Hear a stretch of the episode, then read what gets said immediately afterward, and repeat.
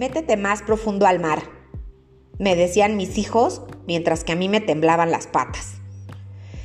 Y bueno, ellos con su cara de ingenuos, pues no daban crédito que a mí se me estuviera cayendo la cara de miedo. Y claro, ellos no podrían entender mi miedo porque al final del día no es el suyo. Y entonces es ahí cuando decidí hacer este segmento para tratar un poco de darle valor a lo que es la valentía. Este valor que a veces como que no le damos el significado que realmente merece. Porque si yo le pregunto a un clavadista de la quebrada en Acapulco, que, o sea, si no le da miedo y que, que echarse un clavado le significa ser muy valiente, pues probablemente me conteste, pues sí, soy muy valiente. Pero yo no creo que él esté siendo valiente. Como tampoco, tampoco creo que sea valiente la persona que va y se pone a nadar con tiburones. No creo que eso sea un tema de valentía. La valentía se refiere a que yo pueda, a pesar de mis miedos, enfrentarlos y decir, va, sea cual sea ese miedo. Porque no se trata de que el miedo a una araña pequeña no tenga el valor de un tiburón enorme y sobre todo si es blanco. No, es que el, tema no es ese. El tema es que probablemente la persona que está nadando con tiburones no le está dando miedo. O a lo mejor y sí. Habrá que saber qué es lo que pasó por su cabeza para ver por qué decidió ir a nadar con tiburones o por qué una persona puede apanicarse y paralizarse por una araña pequeña. Y eso me lleva a decirte que, pues es que la valentía no significa lo que muchas veces le damos en connotación social. Porque aventarse de un paracaídas no significa ser valiente, o por lo menos no necesariamente. Va a ser valiente aquel que teniendo el miedo, lo enfrente y lo haga. Y eso sin tomar en consideración el nivel de actividad. Porque una persona que le tiene miedo a las arañas, pero que decide enfrentarse, aunque sea la más chiquita de ellas, está siendo súper mega valiente.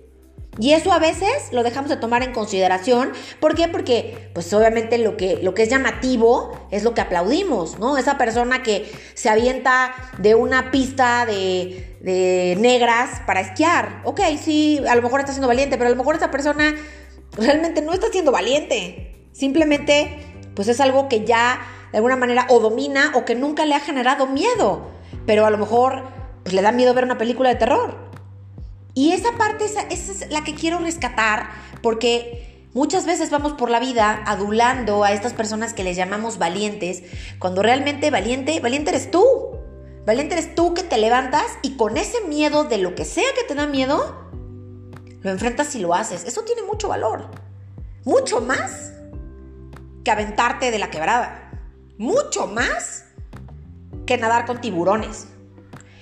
Y creo que a veces se nos olvida darnos ese apapachito y decir, híjole, a pesar de que estoy muerto del miedo, lo estoy haciendo. Y aquí también quiero decirte algo más. Cuando tú le tienes miedo a algo y lo enfrentas y deja de paralizarte, te mereces más que un aplauso.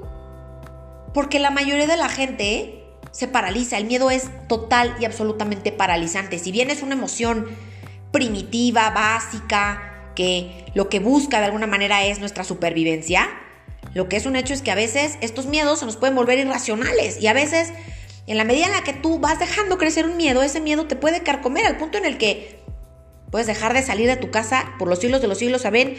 Por miedo a quién sabe qué. Y esa no es una forma de vivir.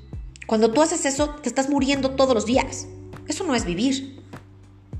En cambio, cuando a pesar de ese miedo, que puede hacer quizás dar un paso fuera de tu casa, ya es motivo para que tú mismo te des un buen wow, qué fregón lo que estoy haciendo. A pesar de que no sea lo más llamativo o lo que generaría la atención de los medios de comunicación. Porque de eso no se trata la vida. Se trata de ir sobrepasando tus miedos porque al final del día, por muy pequeños que los puedas ver, pues te están generando a ti o a mí una manera de vivir atormentada y que no te está dando paz.